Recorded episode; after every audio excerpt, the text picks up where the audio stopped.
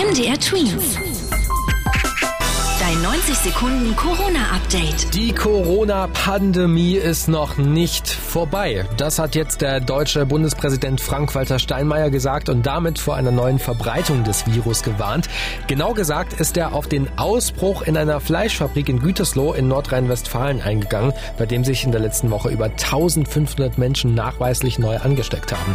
Der Ausbruch zeigt, dass wir uns weiter auf sehr dünnem Eis bewegen, fügte der Bundespräsident hinzu.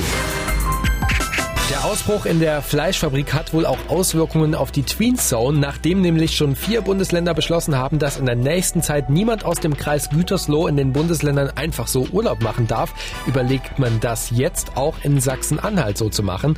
Der Regierungschef Haseloff meinte, dass er überlegt, das in einer neuen Verordnung festzulegen. Das bedeutet, wer aus einem Risikogebiet mit vielen Fällen kommt, wie eben Gütersloh, dürfte nur in Sachsen-Anhalt im Hotel übernachten, wenn er einen negativen Corona-Test Corona-Test hat.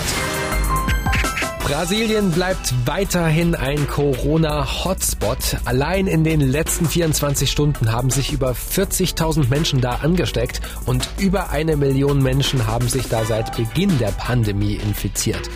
Nach den USA ist Brasilien das Land mit den meisten Coronavirus-Fällen.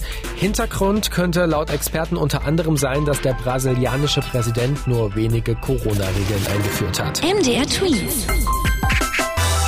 Dein 90 Sekunden Corona-Update.